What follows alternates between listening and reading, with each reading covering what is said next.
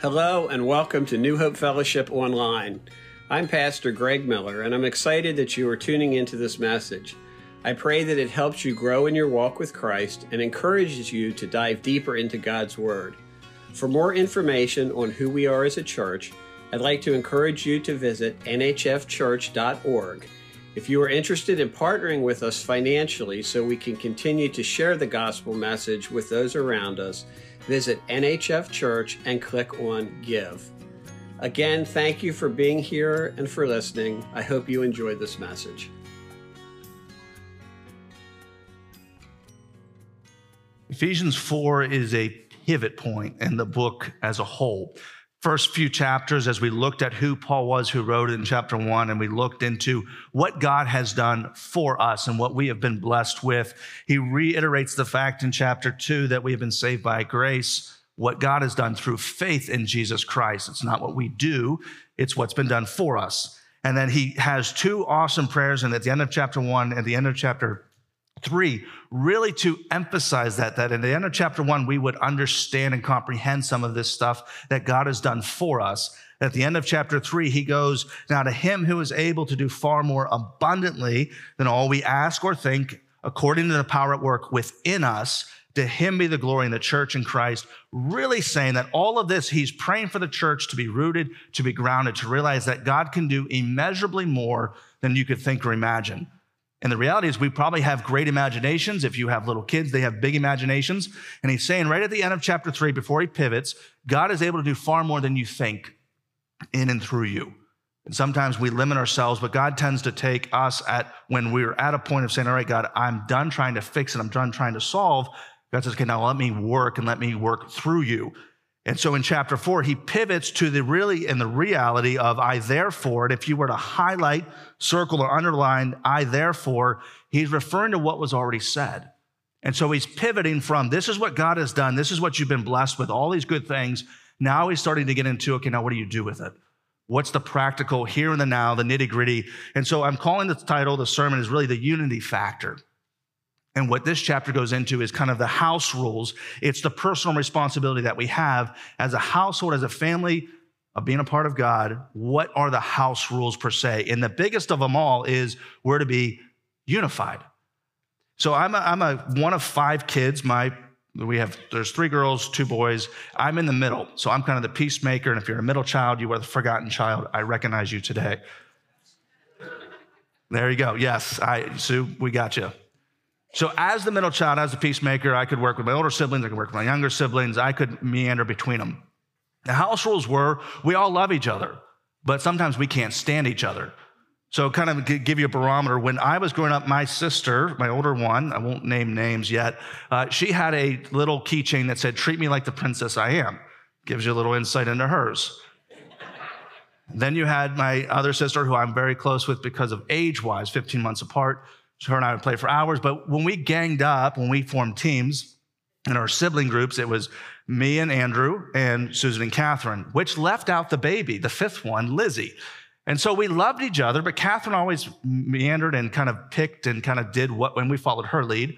So we played house. She would always have to be the one in charge. We did anything, she was the one in charge. We loved each other. We would drop anything to go help one another.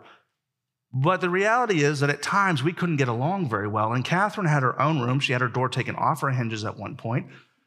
When she finally went to college, and I thought, I'm going to get my own room now, because we had a three bedroom, one and a half bath house, very small. She went to college.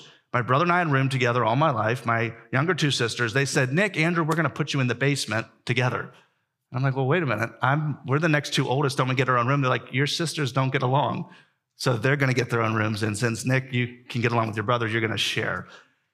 We loved each other, but sometimes we couldn't deal with each other. And as we went and as we grow out, we still have relationships with one another. We have friendships. We can talk. We can engage. And I say all that because at some points, my dad would tell you, as he lived in the basement first with my mom, and we were upstairs playing, doing our thing, me and Andrew, Catherine and Susan, you could hear Lizzie go from room to room. And usually there was a Lizzie, get out of here. And she would know where every one of us were by whose voice was saying next, Lizzie, get away. Lizzie, go away. And Lizzie would just say, I just want to be with you.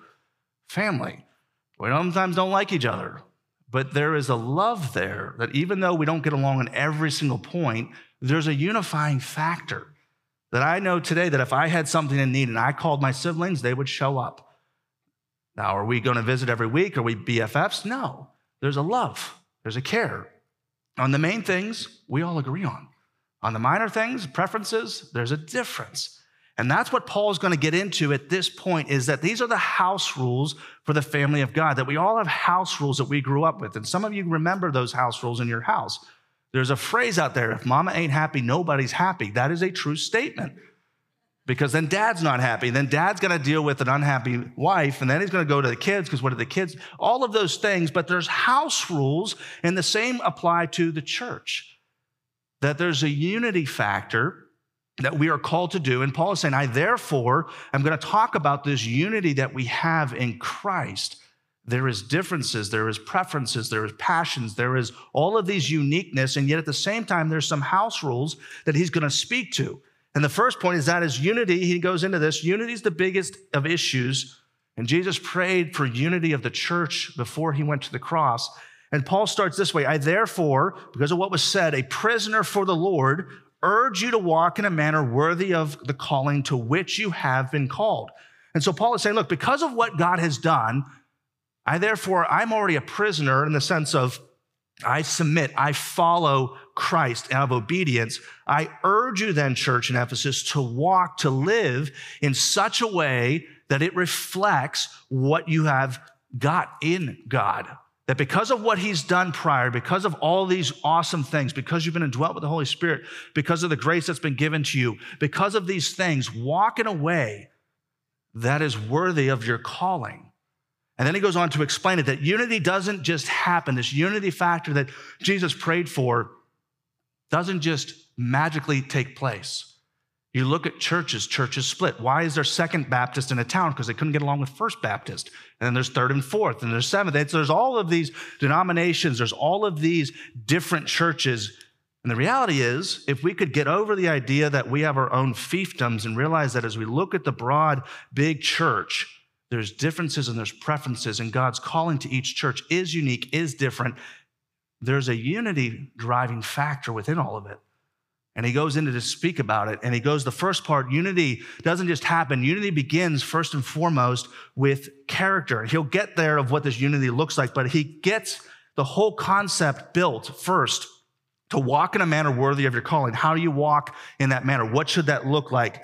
And the reality is that character matters. It begins there. He says in verse 2 with all humility and gentleness, with patience, bearing with one another in love, eager to maintain the unity of the Spirit in the bond of peace. And so if we pause at just verse 1 and 2, he says, Walk in a manner worthy of your calling. At the same instance, walk in that way with humility, gentleness, patience, bearing with one, one another in love.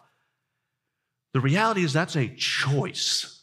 That is a heart and an attitude issue, that these traits that are up there you choose to embody, you choose to act, or you choose not to. As I mentioned, unity is a choice. Unity doesn't just happen. When you hire people, there's kind of four things I look at as I've read, studied, looked, and done tons of leadership stuff on hiring people. And people look at hiring practices. They used to have just three, they added a fourth. The first one is character. Character matters. Does the person have any red flags? Is their character? But then there's also competency. Can they do the job? Then there's the chemistry aspect. Do they fit with the team? And the fourth one that they just started to add is culture. Do they fit the culture of the place they're going to work at? So, for instance, of a church, do they fit the area? Do they fit the culture of the staff team? And this, just because you have the character competency doesn't mean you can actually fit the culture. There's all these concepts, but all of those things are important because it all fits together. And the reality is, in our culture, in our day and age, as we look at the culture, unity is something you have to keep after. You can't just expect it to happen. You have to engage it. And so he says, first and foremost, to engage the unity, to engage, you first start with character. And do we not look around at our culture today and say character is kind of second fiddle? If you have the skills, if you have the abilities, could care less about your character. You look at a quarterback in the NFL team of the Cleveland Browns and what they did. The guy can win football games, the guy that's benched currently, but his character is stained. And yet they're going to pay him an, an enormous amount of money to win football games at the cost of character. And Paul is saying you're to walk in a manner worthy of your calling. And how do you do that? With humility, with gentleness and meekness. What is humility? Humility at its core is really gospel humility. And Tim Keller writes this He goes, The essence of gospel humility is not thinking more of myself or thinking less of myself, it is thinking of myself less. You think, really? Here it is again. Humility is not thinking more of myself or less of myself, it is thinking of myself less. That when you're engaged in a conversation, you're not ready for the how do I respond to this? It's listening, it's active listening, it's taking a vested interest in someone else, it's asking good, seeking questions of just being inquisitive. What do you do? Not just what do you do? Okay, let me ask some further probing questions and not looking for a quick, oh, let me tell you about my day. Oh, that was you experienced this. Let me tell you about my bad experience. Oh, you're sick. You haven't seen my sickness. Gospel humility says, well, I'm okay with who I am. And I don't think more of myself or less of myself. I just don't always have to be the center of attention and the centerpiece. I'm curious about you. Humility is there. And in the culture that Paul is writing this, humility is one of those character traits that was just not spoken of. In fact, it was less than in most instances in the Roman and Greek culture. Humility was very much frowned upon. It's all about you and you and you and pride and arrogance. That's what was floated. And, and Paul is saying, and Jesus has said, humility matters. The second one he says in there is gentleness or meekness. Proverbs 15:1 says, A soft word turns away wrath, but a harsh word stirs up anger. And Max Lucado writes, Gentleness or meekness is strength under control.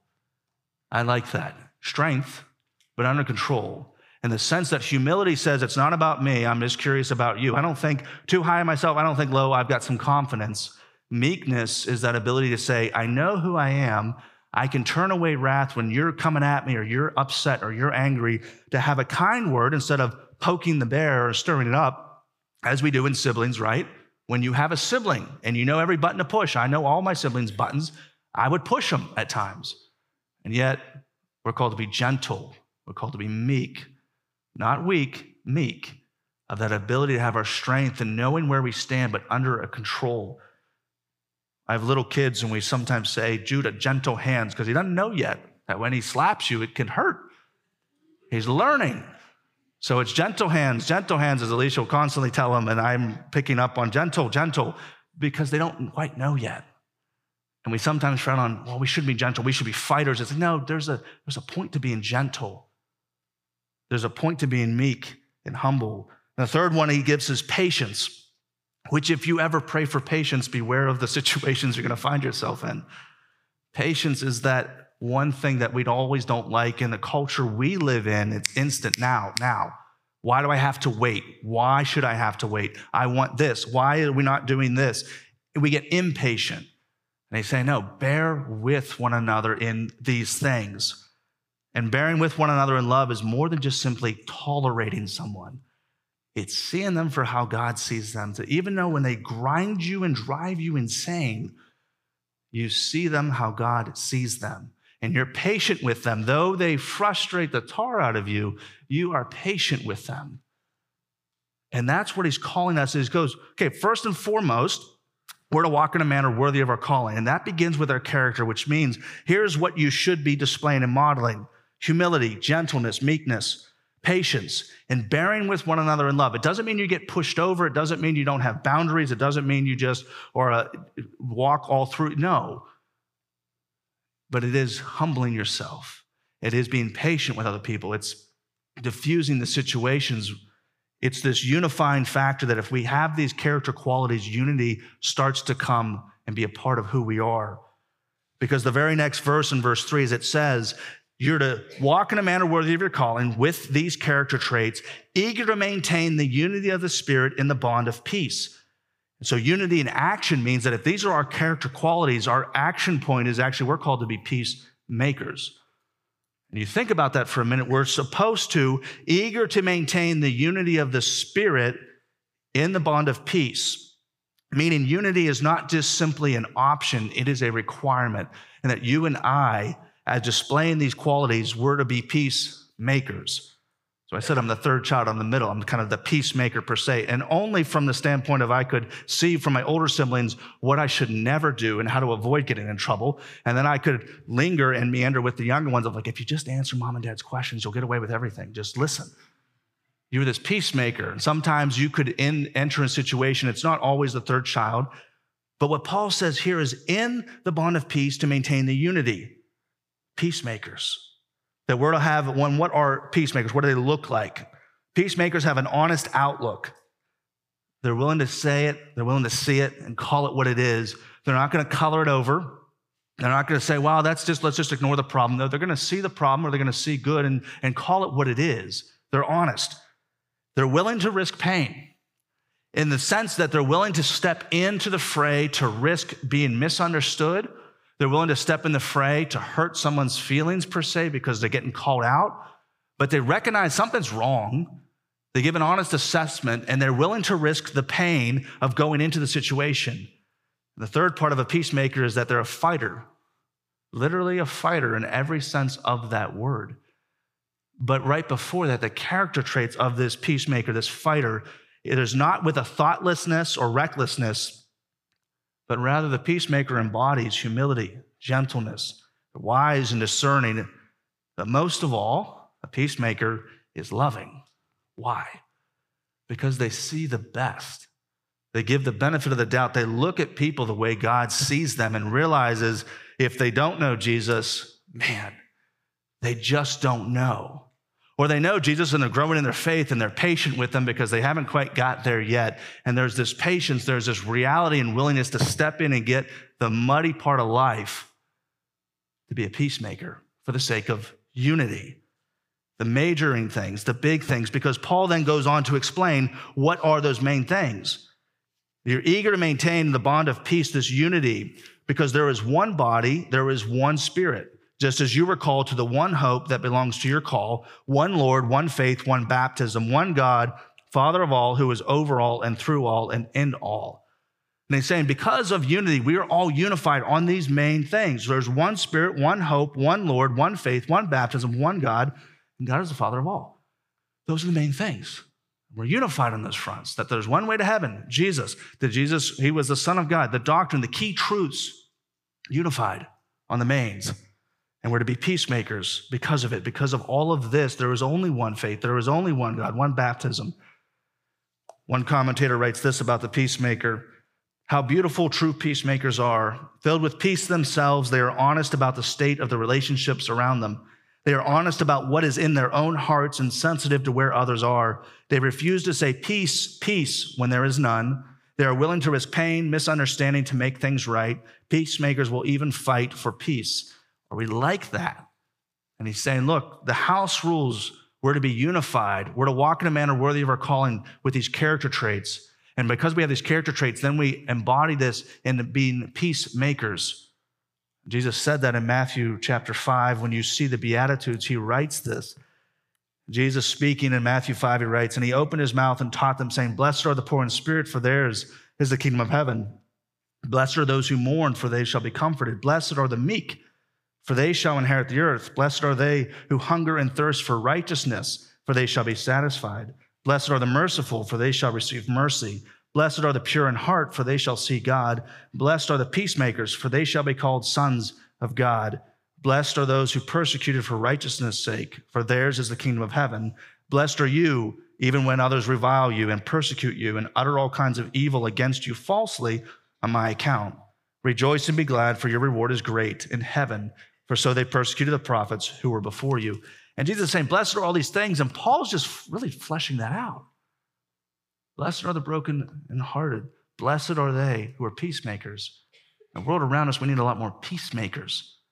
James writes, We're to be quick to listen, slow to speak, slow to get angry. God gave us two ears to listen, probably twice as much as we should be speaking. And the world around us needs these character traits embodied, that we need to be unified for the sake of peace Read Romans 12 and all about that. You get into the next part of this text and he goes further, but grace was given to each one of us according to the measure of Christ's gift. Therefore, it says, when he ascended on high, he led a host of captives and he gave gifts to men. And saying he ascended, what does it mean but that he also descended into the lower regions of the earth? He who descended is the one who also ascended far above all heavens that he might fill all things. And he gave the apostles, the prophets, the evangelists, the shepherds, the teachers to equip the saints for the work of ministry, for the building up of the body of Christ, until we all attain to unity of the faith and the knowledge of the Son of God, to mature manhood, to the measure of the stature of the fullness of Christ. There's supposed to be this unity in the church. And that's what he's driving at these house rules that were to embody these character traits, were to be peacemakers. And so within the church body, we are one in Christ, but we are uniquely different. This is the beauty of it. One in Christ, there's one God, there is one faith, there is one hope. Grace gives us a new family, but it also gives us responsibilities within said family, which is what church is. It's about family. And though we all don't get along, and though we have different denominations, we have different churches, when there's a lot of Bible believing, healthy churches in an area, that's only good for the area. And yet each church has a distinct calling, a distinct culture within it. And unity doesn't just happen. Why do we kind of get a bad rep? There's all these denominations. What about these? What about them? And the reality is we tend to slander the other ones. That's what tends to come down. We tend to slander, say, we're better than this church, we're better than them, and they believe this and this. And it's majoring on the majors and minoring on the minors and realizing that at the end of the day, that a God honoring, people edifying, kingdom advancing ministry, if there's many of those in an area, the area is only better for it. And we, at the end of the day, become really Sunday school options in God's big kingdom. We tend to look at church and say, This is my fiefdom, this is my church, and we don't want to let everyone, we're going to keep. No, can we hold it with an open hand? That as people come, are they equipped? That New Hope's going to develop and grow into hopefully a unified church, which I would say we are and continue at that. And it doesn't just stay unified. No, you have to be active. You have to engage. It means we rub elbows and rub shoulders. That's why connection groups exist. So people become known, people can get heard, people get prayed for. All of these things. We are one church as a whole church across all the United States, across the whole world, but we're unique and different. And grace gives us that new family, but it also gives us responsibilities. And the house rules means that we're called to get along. Doesn't mean we have to do everything together, but we are called to get along. We don't have to be in agreement on everything. Unity does not mean uniformity. Unity means we're unified, but we don't all look exactly the same. In obedience to Scripture, we're not method issues. Are we obedient to what the Scriptures say? Methodology can change. Methodology should change. How we do this, what ministries are existing at different times and up and down and changing. They're descriptive, it's not prescriptive in the sense that they describe different things. So different churches are going to have different things. And the truth of the matter is that preferences and passions, they're just that. They're preferences, they're passions.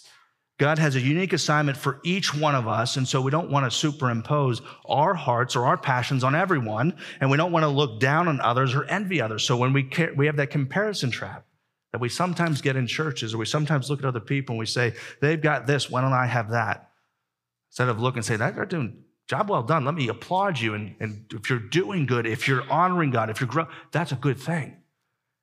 Because he says this, that the grace was given to each one of us, all of us, according to the measure of Christ's gift, meaning we each have been given gifts and abilities. And he says in verse 11, and he gave the apostles, the prophets, the evangelists, the shepherds, the teachers, to equip, which is what I say all the time, to equip the saints for the work of the ministry, meaning the shepherds, the teachers are all designed, my role is designed to equip others, to raise up others, to empower others to do what they've been called to do. And each of us has an assignment. Each of us has a family. Each of us has coworkers. And God has placed us strategically in different areas to be his salt and light, to be his ambassadors, to be peacemakers where you find your position, wherever that may be. And you can say, well, I'm not this, I'm not that. Doesn't matter. We're all called, at the end of Matthew 28, you see, to go, therefore, and make disciples. Doesn't mean it's just the evangelists. Some are gifted in evangelism, meaning that they can, they speak the gospel and man, people just start coming to Christ. I can't tell you how many times I've shared the gospel and people don't come to Christ. And then my friend Tim up in New York would share. He goes, Yeah, I talked to this guy and he got saved. And I'm like, How many times did you talk to him? He goes, Once. How did, what? He's got a gift. People come, as he shares it, he just has a way of sharing it and saying it in such a way people come to know him. That's not my gift, but yet I'm still called to be an, evangelist. I'm still called to share my faith. And the same, likewise, we're all unique, but all of these gifts are given for the building up of the body of Christ until, verse 13, we attain the unity of faith and the knowledge of the Son of God to maturity, to mature manhood, to measure in stature. Why? Verse 14, so that we may no longer be children tossed to and fro by the waves, carried about by every wind of doctrine, by human cunning, by craftiness and deceitful schemes. In essence, we're to be taught, we're to learn, we're to grow so that we don't go swaying this way or that way. That we're supposed to dive deep into our Bibles and to learn to measure but the truth of the matter is that we're all unique, we're all different. And part of the body of Christ, that's the beauty of it, is that everyone has different gifts, everyone has different abilities. It's the one place you think about it for just a minute. On Sundays, we gather for one purpose, at least at New Hope it is, to worship Christ. That's the point. The whole point of gathering on Sunday is not about me, is not about you. It's about Jesus. It's about opening his word and reading it and studying. It's about singing songs of praise to him about it. It's worship and giving. It's worshiping through praying. It's worshiping through discipleship and mentoring kids to all the way over to groups that happen after church. It's all of those things, but it's not about anyone. It's about Jesus. That's the point. And the reality is that there's a blend and there's a uniqueness to all of us because Romans 12 and 1 Corinthians 12, if you read that for your homework this week, you read there's different gifts that he's given. Some of you are very good at encouraging people. Like you are just a, you come in a room and people just start smiling and think, oh, it's like sunshine and rainbows because you have this gift of encouragement. Use it. And some of you are more of the helps. You're behind the scene. You use your hands. You like to just work, but don't really want any recognition. Good. Use it. Some of you like to host. Host. Some of you like to teach. You teach. We all have different gifts. Where we get bent out of shape sometimes is when I have a passion, I have this gift, and why isn't everyone else loving this gift? And why isn't else jumping on board? It's like, no, that, that's not necessarily for everybody because we each have different assignments. We're unified, but we're different. We come together on account of Christ and we work together for the sake of the gospel to show. Jesus said, You will know my disciples by the way they love one another. And many times people look at the church and say, I don't want to be anywhere near that because they bicker and they fight with the best of them. I talked to one guy before I started down here, and he was asking for a reference on uh, a search firm. You guys use chemistry to find me. He was asking a reference on that. I said, Sure, I'll talk to you. He goes, he was on their board, and as he's talking to me, just saying, We got to find a new senior pastor. Ours quit suddenly. He goes, I went to the staff meetings and I got behind the scenes. He goes, I wouldn't let my workers treat people the way they treat each other. I'm like, yeah, it gets a little dicey sometimes. He goes, if they would have told me this was the other side of church, I'm not sure I would attend. I said, I, I understand. You got to change it. You got to get healthy. Truth is, we're also sinners. And unity doesn't just happen. Unity means we have to go be proactive for it. We have to engage with it. We have to be peacemakers, lean in, when things get tough, we lean in. When things aren't right or they should, we lean in. You have a habit. You have done this, New Hope. You read about Third John and you read about a guy named Diotrephes who's all about disunity. Where does disunity, where does the unharmony come in? What comes in with pride? It comes in with arrogance. It comes in when you look at I'm better than you and I've got this and it has to be my way. Power, impatience instead of patience, harshness instead of gentleness, kind word instead of harsh and you see that in Third John with Diotrephes, where John's saying, I'm going to come take care of this dude because he is causing disunity and division. And the truth is, it is much easier to tear down. It is much easier to pick. It's much easier to share our opinion and to destroy. It is super easy to do that. Look at social media, look at the news for crying out loud, and you will see hate on display. You will see opinions raging. What you don't see a whole lot of is where's the encouragement? Where's the building up? Because it is much harder to build up something. It is much harder to be patient with someone and walk through life even when they continue to mess up and screw up. It's much harder to go positive, and it's much easier in our world to go negative. Jesus, as I said, said, You'll know my disciples by their love for one another. Before the cross, his prayer was that they would be unity like there was unity between Jesus and the Father for us and the Father. Which means we have to be proactive. We have to be intentional about this unity factor. So there's three tests for the church that he kind of gives. And at the end of verse 14, this kind of finishes out this section where we'll be in. It's a two-parter, so don't worry, we're not going all the way through four. Verse 14 says, So that we may no longer be children tossed to and fro by the waves carried about for every wind of doctrine. And doctrine, that word just means truth, every wind of truth. Because in our world, what is truth, right? That's what people say. What is truth? It's perspective, it's subjective, it's whatever you think it is. And the tr- real truth, if you want it, is right here. You hold it in the Bible. It's black and white and gray all over, but this is ultimate truth. And you can find truth in here. And he's saying, why do all these things? Why do we walk in the manner? Why do we be peacemakers? Why did he give these gifts? So that we may no longer be children. And children in the firm of being immature he said, No, we're to be raised up, we're to be mature so that we're not carried away by false truths, by human cunning, people who speak really well, who are clever, by craftiness and deceitful schemes, but rather, contrary, we're to be speaking the truth in love. We don't like to always speak truth in love. Keller's got a great quote, and I can't remember off the top of my head, but you need both truth and love. If you're all truth, you're too harsh. If you're all love, that's not really helpful and you're not really loving because you're not actually helping. Every one of us has blind spots. You need truth. But when you speak truth, it matters about your tone. It matters about body language. It matters about do you see me, which is why I don't like to do any hard conversations over email because you can't see me. I don't like to do it over text because you can't see me. You can't read me. You can't see my eyes. You can't see that I actually care about you. And though it might be hard to hear, I want to do it in a way that is honoring to you even if it's got to be severed, even if something has to be said that's not very, it's not going to cause warm fuzzies. We are to grow up in every way into Him who is the head, into Christ, from whom the whole body, joined and held together by every joint with, with which it is equipped, when each part is working properly, makes the body grow so that it builds itself up. And the truth is, when you go into the pieces and parts, each of the body, as God says, the church is like a body there's ligaments, there's fingers, there's the pinky toe. That's like, what is that for? It's actually balance, I found out. So you do need that pinky toe for balance. The big toe is really more for, you know, climbers, those of you like to climb, that's a huge piece. But you need ligaments. Why? Ligaments hold things together. You need the bones for the skeletal structure. You need the fingers. You need the eyes, the ears. You need all these pieces and parts. And Paul is saying, look, when we speak the truth in love, we, we, we built up and to him who is the head, which is Christ.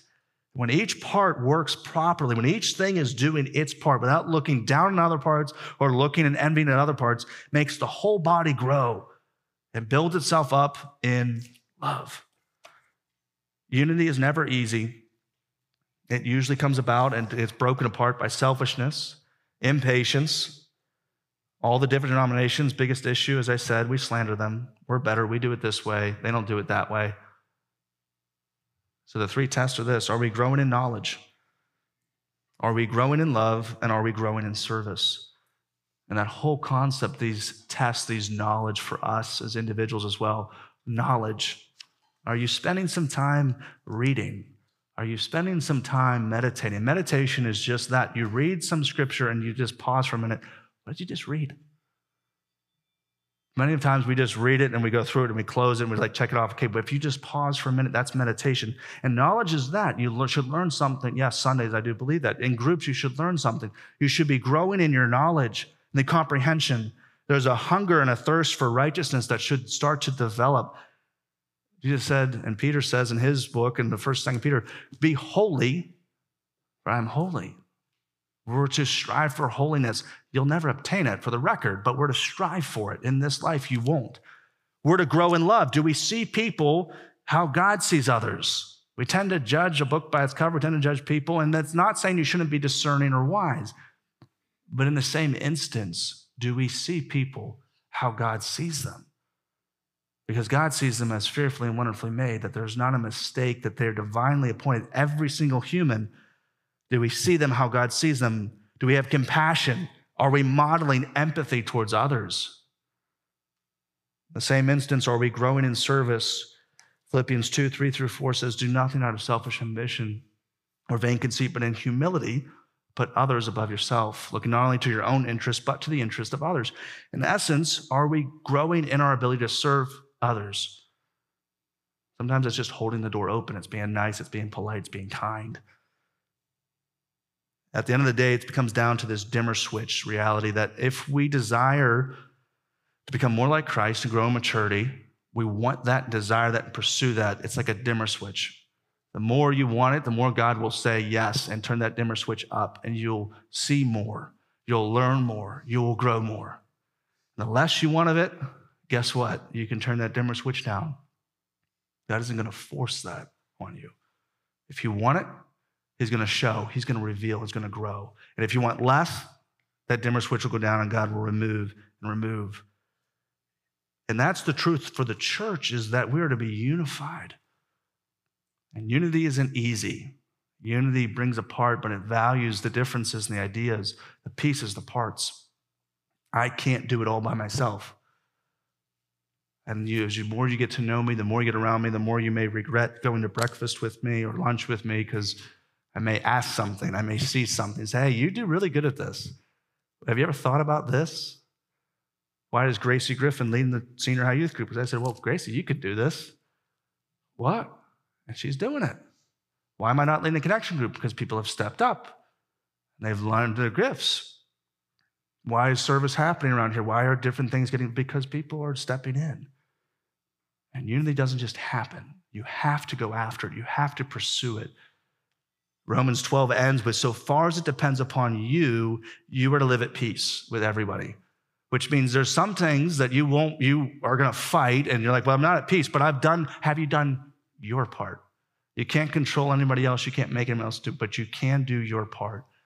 And it matters, your character ultimately matters. And as you develop those character traits, you then become a peacemaker. And as you develop a peacemaker, then you start to use those gifts. And then we realize that the main thing is about Jesus. And is God honored? Is people edified? Or is this king? Then we're good. And we're going to have our differences, and that's okay. But at the end of the day, have we done our part? Have we used our gifts? Are we at that point, those tests, are we growing in our knowledge? Are we growing in our love? Are we growing in our service for the betterment of the church? And so I challenge you that this week as you go, ask those questions Am I growing in my knowledge? Am I growing in my love? Am I growing in my service? And as you ask those questions, what trait do you maybe need to start praying about? Is it gentleness? Is it meekness? Is it humility? Is it patience? That tends to be a one for all of us. What is it? Start praying about it. Let me pray this morning as we close out. Lord God, we are grateful to be gathered here in your name. And as we think through, Lord, with this whole unity factor, that unity doesn't just happen, it's not just blind and doesn't just take its place, but it has to be intentionally driven. That people have to be constantly aware of it and seeking after. May we do that, Lord May we embody those character traits, as Paul said. May we walk in a manner worthy of the blessing that we have received through your Son, Jesus Christ. May we embody this humility. May we embody gentleness and meekness. May we have patience with people we encounter this week, Lord, in our daily grind, in our daily lives, where we need a little extra patience, Lord. Would you give us the strength to know and to do that? And may we be peacemakers, Lord.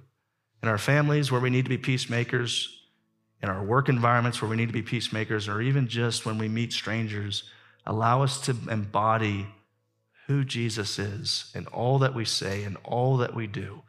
And may we as a church continue to grow in that mindset that it's not about us, it is always about Jesus, that everything we do is about Him, and that every people, all the people we encounter, all the ministries that we do that comes from New Hope, Lord, would be God honoring, would be people edifying and kingdom advancing, that people, as they interact, with people from here that they would see you on display. And as people walk on this campus, would they just sense your presence and the way they're treated and the way they're responded to? May you guard our hearts and minds this week as we go about. We thank you for the beautiful day that this day is and the fall that is coming. We ask for your blessing. In Jesus' name, amen.